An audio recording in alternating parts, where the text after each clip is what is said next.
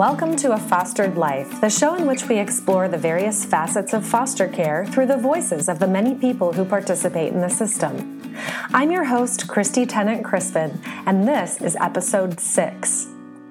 One of the things I've noticed over the years is that while I have a lot to learn from other, more experienced foster parents, mental health professionals, books, and more, the people who've taught me more than anything else about how to be a good foster parent or foster caregiver, if you prefer, is children who are or were in foster care. The kids who've come and gone from our home, as well as adults who are former foster youth, have taught me more than anyone about what it's like for kids in foster care and what they need most from those of us who step in to care for them when they're in trauma or transition. One of the things I love about this podcast is that it's giving me a chance to connect with people like today's guest, former foster youth who are willing to share from their experiences in order to help foster parents like me do a better job caring for our kids.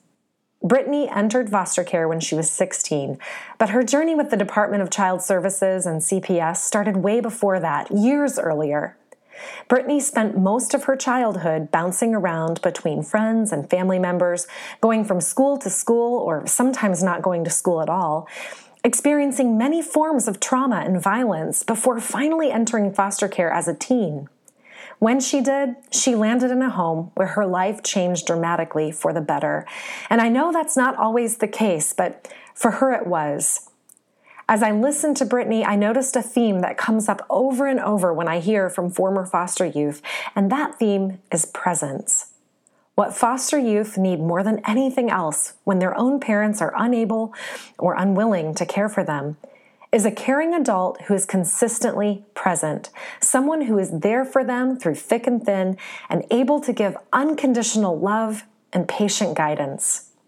It's so important for us foster parents to hear from those who have lived through the system. So, with that, here's my conversation with Brittney. So, I always ask people to start out by just sharing kind of where and when how your life first intersected with the foster care system. And you you gave me a good background in um, in our earlier correspondence but can you just share a little bit with me about and and the people listening this is being recorded um, about how and when your life first intersected with um, with foster care? So it's really like i said it's hard to explain exactly when my life intersected with foster care because I didn't enter the system until I was 15 or 16 years old. But from the time I was four, I had DCS, which is Department of Children's Services, in and out of my life and coming mm-hmm. and going constantly. And I was kind of I was bounced around from like family member to family member before they officially put me into state's custody. Right. And the only reason that I went into state's custody is because at the time I was living with my aunt, and she thought that it was best if I went somewhere else that was more therapeutic and um, hands-on, I guess. So, mm. but whenever I was 12 or 13, my brother went into a group home. He was put on truancy his freshman year, I think it was. And they sent him to a group home. And from there, he went into foster care. Okay. And I'm not really sure what happened there. I guess they didn't really know that I existed because I was not enrolled in school either. But they just, wow. they weren't really looking that far into it because he was in high school and he was the one choosing not to go, you know. So And how old were you at that time? Where is that when you were like a teenager? Yeah, I was around 12 or I think maybe I was 13 whenever he entered the system. And I was mm-hmm. still at home. So your brother went into foster care and went into a group home, but you were pretty much just like they it almost seemed like the department was just kind of like, okay, well she's with family, so we're just going to leave it alone. Um, yeah, I kind of seemed that way. It was either that or they didn't really know that I was even like there. Like they didn't know that I existed because I had been bounced around so many times. Like I probably lived with 10 different people. And wow. then, and not including like the amount of like the friends and stuff that I lived with off and on. So yeah. they were probably were really confused as to where I was at because I had been bounced around so many times. Yeah. And so um, all that time, you, you, you said that they they you had your first interactions with the department when you were small, like maybe three or four years old, but then um, but they never they never placed you into foster care. Um, but you bounced around a lot. Were you in school, in and out of school? What what did that look like for you? Um, it's really um okay. So altogether, like a lot of my memories have like come and gone. Like it's like it's you know how uh okay, I have PTSD. So whenever you have PTSD, your memories kind of like go like your brain kind of blocks certain times of your life where you yeah. experience trauma. Mm-hmm. So it's really mm-hmm. hard to de- explain exactly what schools I went to and when I went to them, but altogether I went to like 14 different schools off and on. Like wow. my sixth grade year, I was put on truancy. And then seventh grade, I did not go to school at all. I, I, well, I may have went like 10 days at the beginning of the school year, and then I just stopped going. And then after my first year in seventh grade, they DCS came and took me out of my sister's house and put me with my aunt. And I got back in school and I was able to catch up and skip the eighth grade and go to straight from uh, seventh grade to ninth grade. So you must be pretty bright to be able to do that. I don't know too many people who could Honestly, I do not know how I did it, but I will not complain. yeah, yeah. And so, yeah, I can only imagine. So during all that time, um, uh, I mean, did you kind of know? I, I kind of wonder sometimes because I find that children tend to adapt to whatever feels normal to them, even when what feels normal is what a stable you know a, a, person living a more stable environment would say that's not normal. So i mean you know kids bouncing around from home to home um, not not normal not healthy. Did it feel were you aware that this is like hey this isn't right. This isn't what should be happening to me? Whatever i okay well honestly i didn't realize any of it was bad or horrible until I lived until I moved in with my aunt, which I was probably around I think I was 14 whenever I first moved in with my aunt. Mm-hmm. Possibly 13 because it wasn't long after my brother went into a group home because I think it was like a year after my brother went to a group home. And mm-hmm.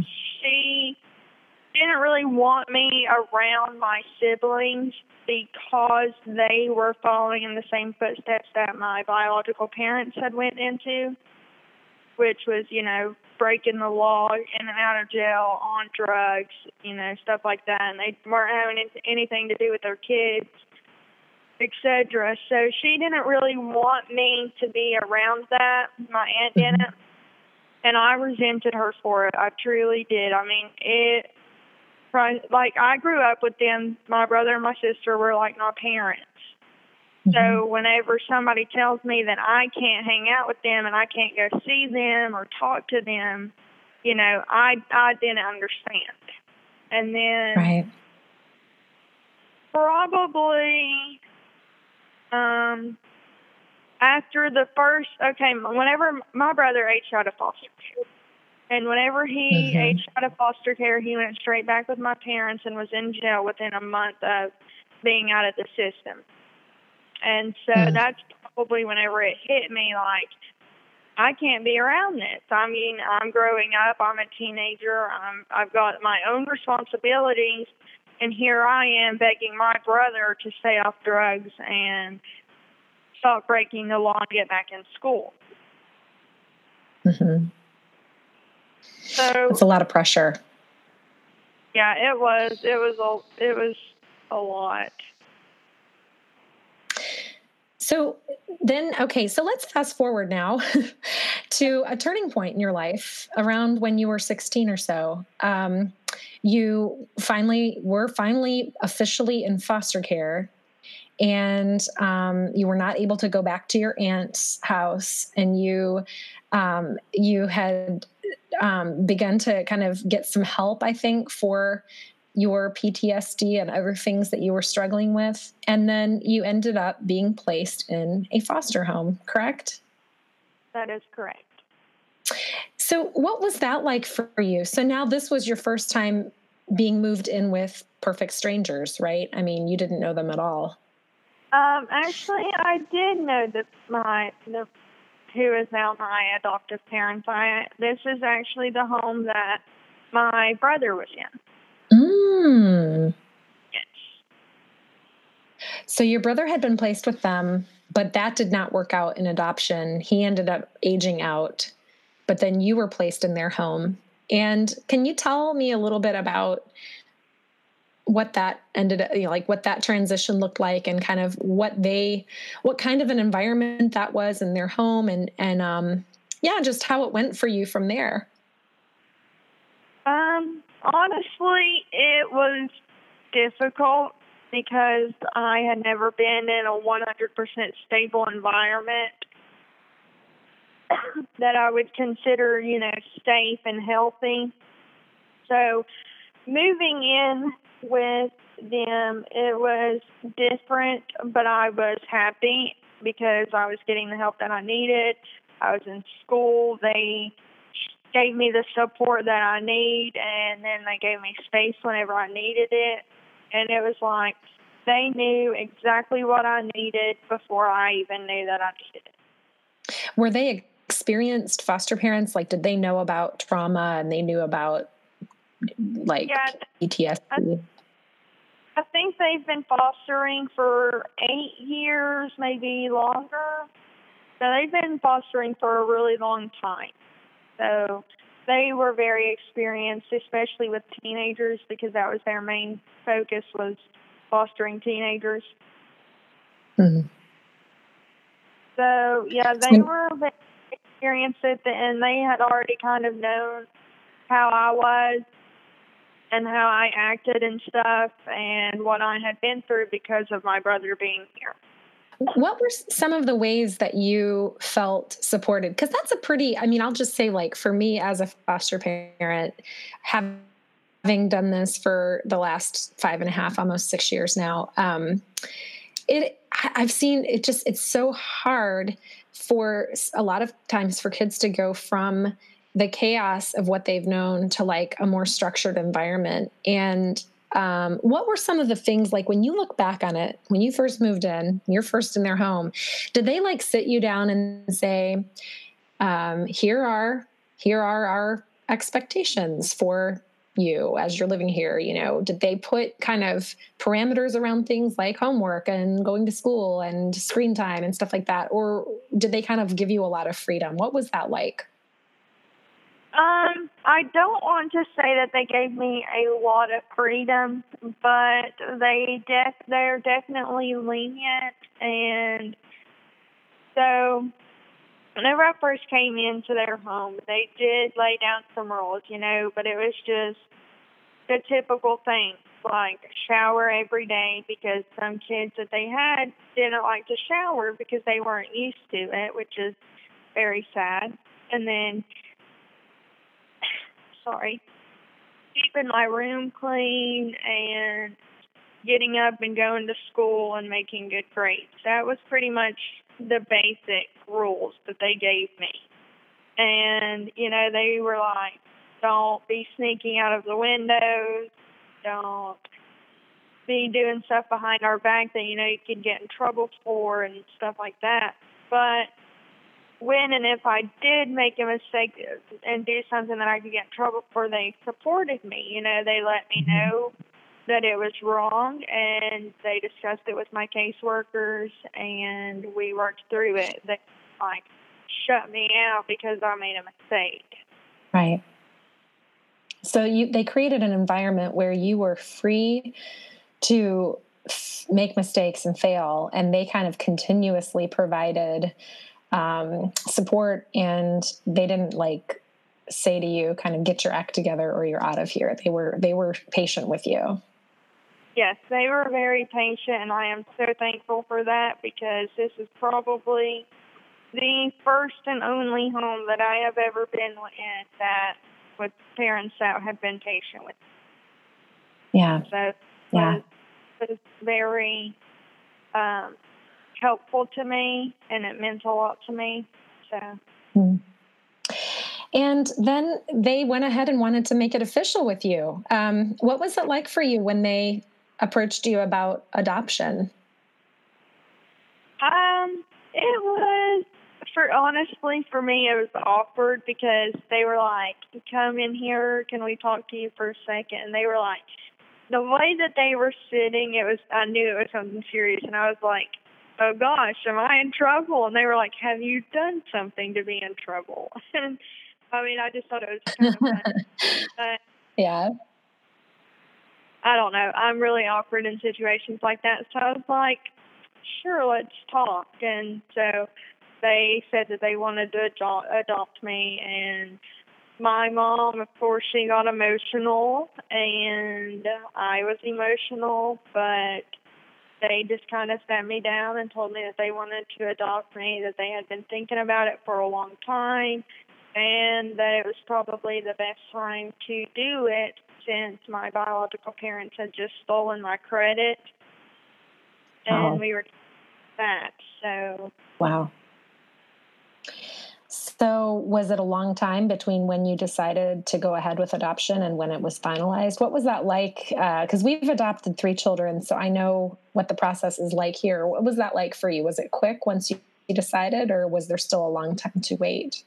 Um i think it took a around a year for the adoption to be finalized from the time that we actually started to get the ball rolling, you know, like getting a lawyer and filling out the paperwork and stuff like that. It was pro- it's probably took about a year, but mm-hmm. I am still waiting on like a new birth certificate and stuff like that, and uh, with my new name on it. And until then, technically, I'm my last name is still the same as it mm-hmm. has always. Yeah. We have a child right now who um, we are on track to adopt, and he has already started using his new name. Um, he he's a little too young to understand. Like legally, you're still your other name, but we've given him permission to tell people his name is you know our last name because he wants to because he he's been bouncing a lot and he he understands yeah. you know what it's like i also hear from people though in the adoption world who um who well that whole idea of like getting a new birth certificate can you tell me what it means for you that you get a new birth certificate with your new name and your um, your adoptive mom and dad's names as your parents on your birth certificate? What does that mean to you for that to be the case?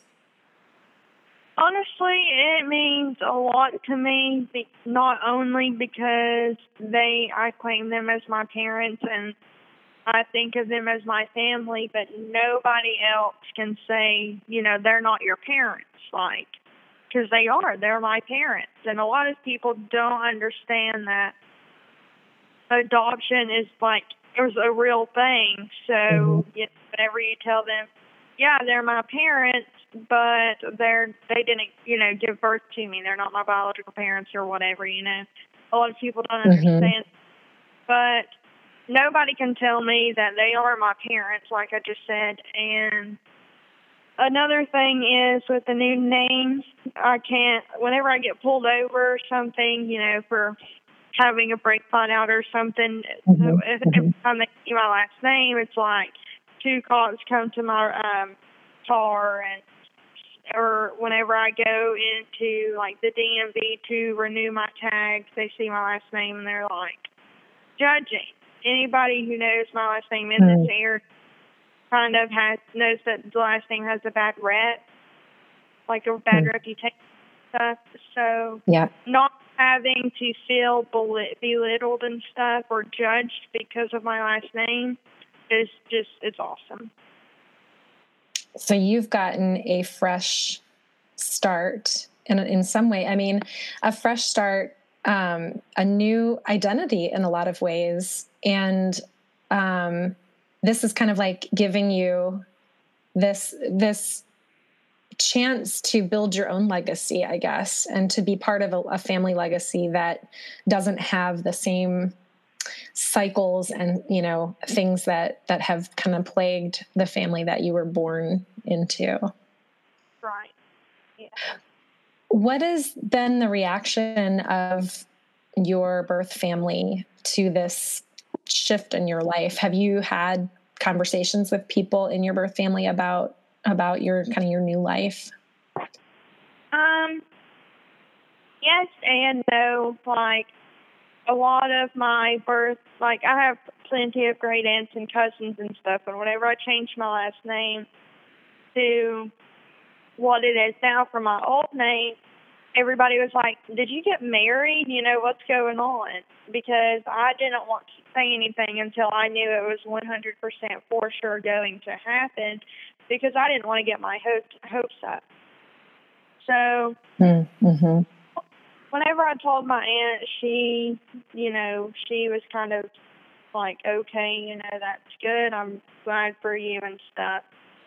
And then I don't think I don't really think that my great aunts understand that I'm adopted and I have a new family that I am going to spend with on Christmas and holidays and you know stuff like that.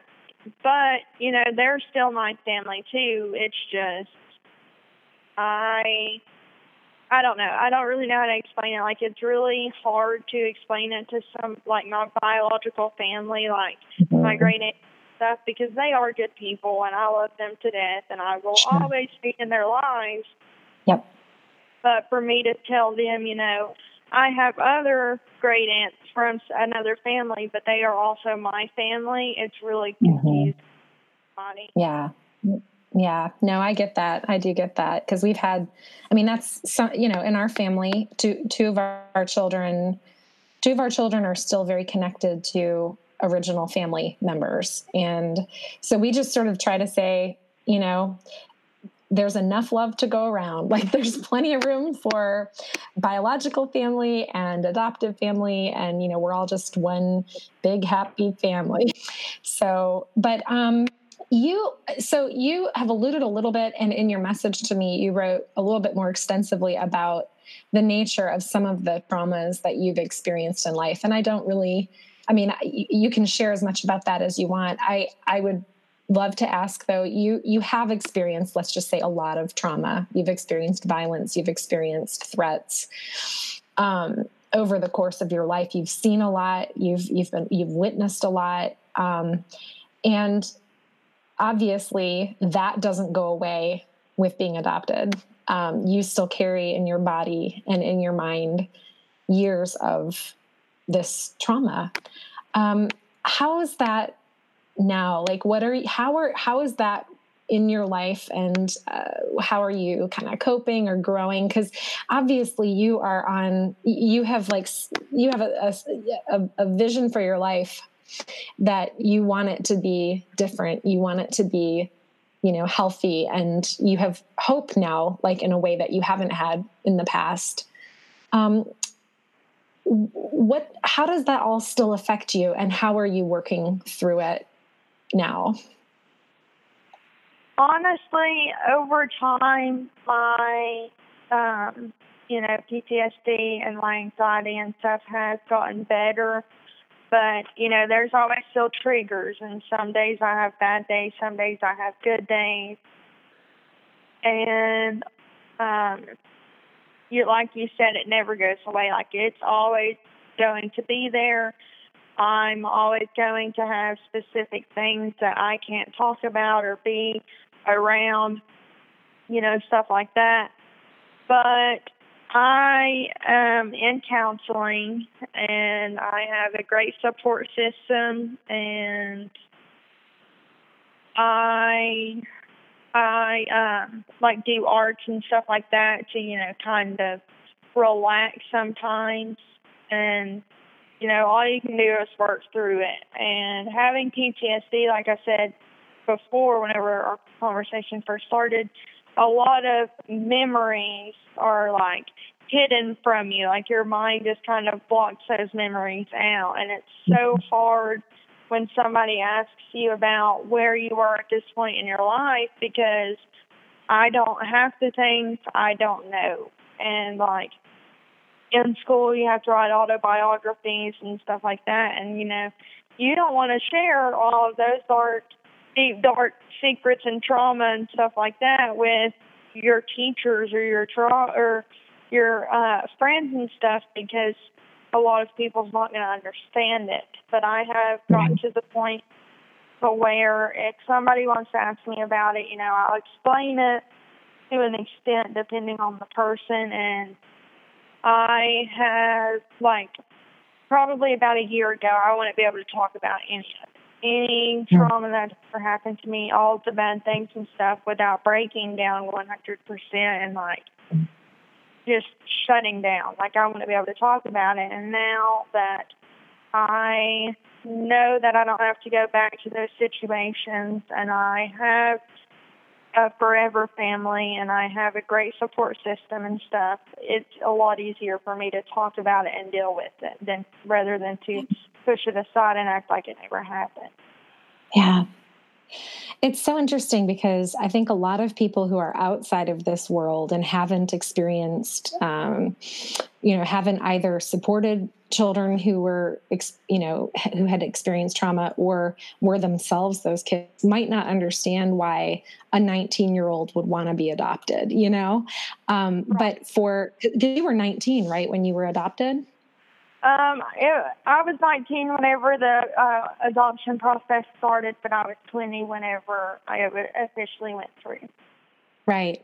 And I think some people kind of think to themselves, oh, you know, by the time you're 18, you're you're an adult, so why would you need to be adopted? But it means so much more than, you know, being uh, legally being an adult or not adult. It's a it's a it's part of your family. It's part of knowing that you have a place to belong a safe steady place to go for holidays and to always have some place to go for dinner on sundays or wh- whatever it's going to look like for your family um, it's so much more than just like okay well now that you're 18 you know?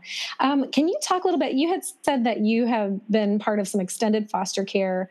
Can you talk a little bit about what that means? Because i think a lot of people listening might not understand that you don't just things don't just end necessarily when you're 18 there are supports in place for people beyond the age of 18 can you talk a little bit about that for what it's looked like for you yeah, a lot of people don't know that uh, extension of foster care services even exist. Like they just think, you know, you're in foster care whenever you turn 18, you age out and it's over with, which a lot of people do that. But there are support systems in place, you know, like um, I was in something called Life Set Services, which you meet with somebody every week and they kind of talk to you about what's going on and you make up a plan like a goal, whether it's saving money or shopping on a budget or you know paying your bills on time you know they're all they're there to support you and help you work through that. And they DCS, as long as you are an extension of foster care services, you know, you have to be in school, uh, which I am. I'm enrolled in college, and they help pay for it. And as long as they're paying for it, I'm going to continue to go because, you know, furthering your education is one of the most important things in life that you can do. Yeah. And so I have to meet with caseworkers and stuff once a month and go over what's going on in my life and if I need anything, if everything's good, and they ask me how I'm doing in school and stuff like that. And I have to go to court once a year to, so that it can be approved for me to stay in extension of foster care services because if I'm out here partying and getting drunk every weekend and going to jail, you know, DCS isn't mm-hmm. going to allow me to be in there in extension mm-hmm. foster services. So they just kind of want to make sure that I'm on the right track and that I'm doing good and stuff. And they will be there until you're 21, as long as you want it. And after you turn 21, they they stop doing the funding and stuff, but they're always, you know, making sure that you know they're there, especially the yeah. services. You can stay with LifeSet until I think you're 26 years old, and they just kind of, mm-hmm. you know, help you make set goals and accomplish those goals. You know. Right. Yeah.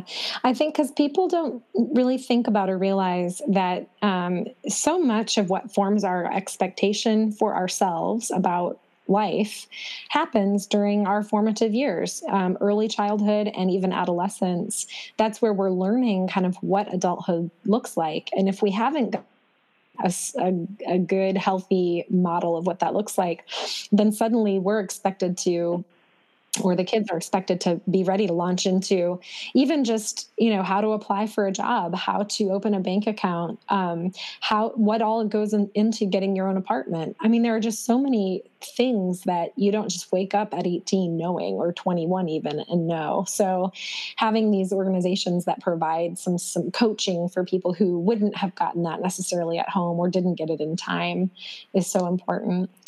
Um, I would love to kind of wrap up in this, you know, here, but I would love to ask you if you're talking, imagine that you are looking at some brand new foster parents just getting into foster parenting really have have no idea necessarily what they're doing. What are some of the things that you want them to know um, and do for the kids who come into their care?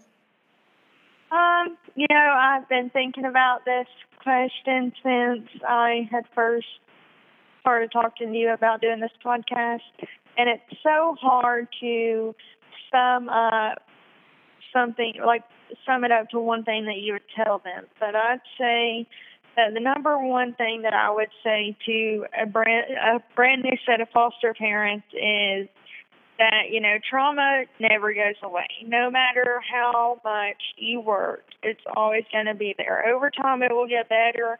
Over time it may get easier but that child will always have those memories of the worst times in their life. And the best thing that you can do is just not give up on them and to let mm-hmm. them know, you know, you're here for them and you're not leaving. You're here to support them or give them space when they need it and so on and so forth. But never blame the child for something that has happened to them in the past. Because a lot of people, mm-hmm. you know, they don't understand that or they just think that the child's over exaggerating. You know, if a child has a temper tantrum, it's it's a little bit different. But, you know, if they're shutting down and and super upset over something that happened in their past, like they can't control that most likely. Like that's something mm-hmm. that you have to work on them with. And mm-hmm. I mean, just can't give up on them. Like they need the support, and they may need support for the rest of their lives to get through it. You never know. Yeah. Yeah.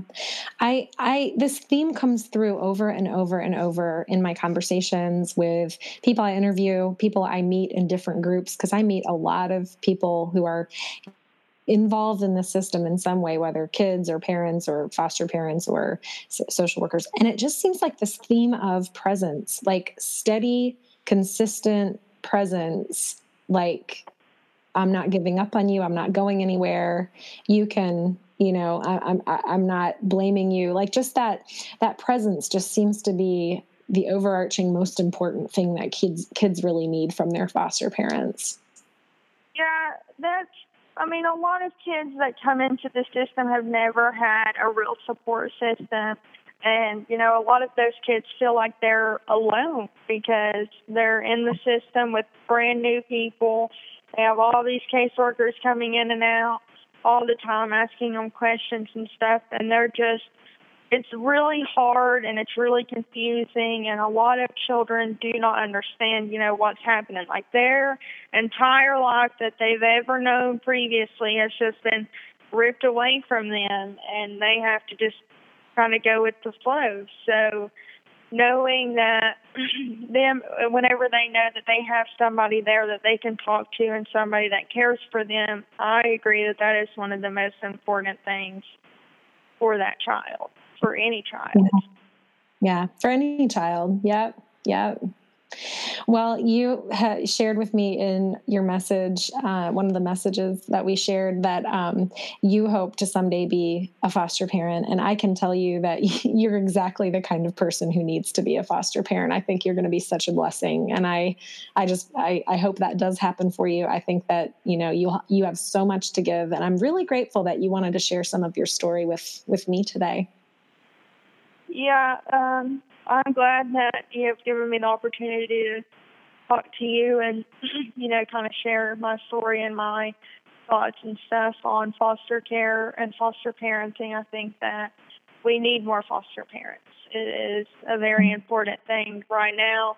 Like where I live, there are more kids in the system than there are foster parents, and you know, more and more come in every single day. So hopefully one day I can be a foster parent and help other children. Say that issue is the case nationally. I mean, there's pretty much no place in our country where there aren't more kids that are coming into care than there are foster parents. There's a real need for not just more foster parents, but honestly more um, good foster parents who who are taking the time to learn about trauma.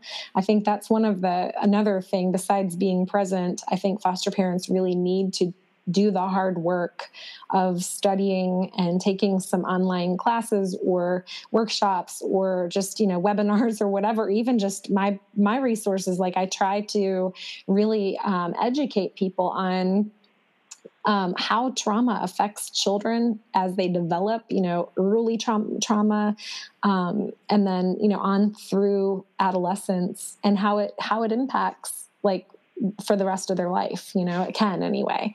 And so um, i think just knowing that it's not just enough to be well meaning and to be um, to want to give a child a safe place but you also need to be prepared for how their trauma is going to even trigger you. And you know if you have a child who out of trauma is raging or you know being destructive or any of those things if you're not prepared for that and aware of it and aware that this is part of it for a lot of kids um, you're going to be able to last. You're going to burn out you know? And so i think that's the other message that i have is just to really know it's not just enough to be a good well-meaning foster parent but it needs to be foster parents who are informed about trauma and the effects of trauma and how to help kids um, heal and move past their trauma.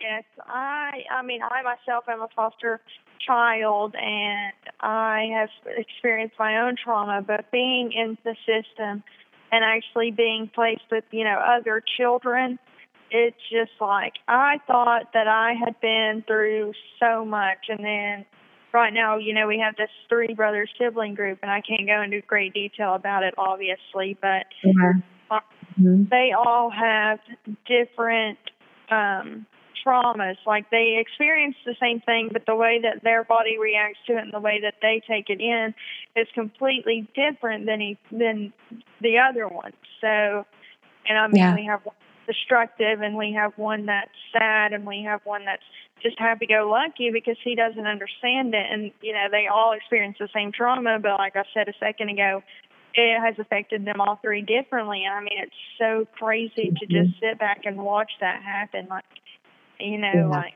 you try to be there, yeah. you try to understand, but if you don't understand it, you know, it's it's hard.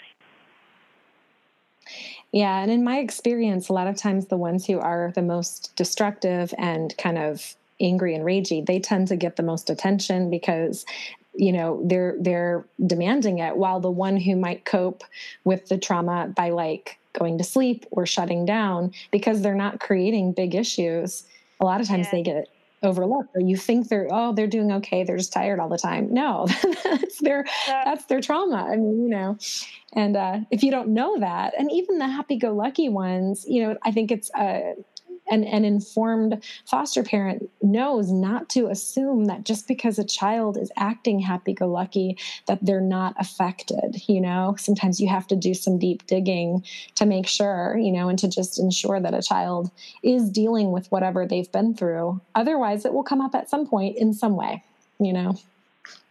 Definitely well, you have been so insightful, and um, I just really appreciate it. And I just wish you all the best. I, am so excited for you and your future. I'm excited for your family, and um, I, I, I have a lot of respect for your foster. Your I shouldn't say foster for your parents, and um, I just love I love that you um, have found a, a, place and a family um, where you can thrive and flourish. And I just wish you all the best. I appreciate that so much. Thank you. You've been listening to a Fostered Life podcast.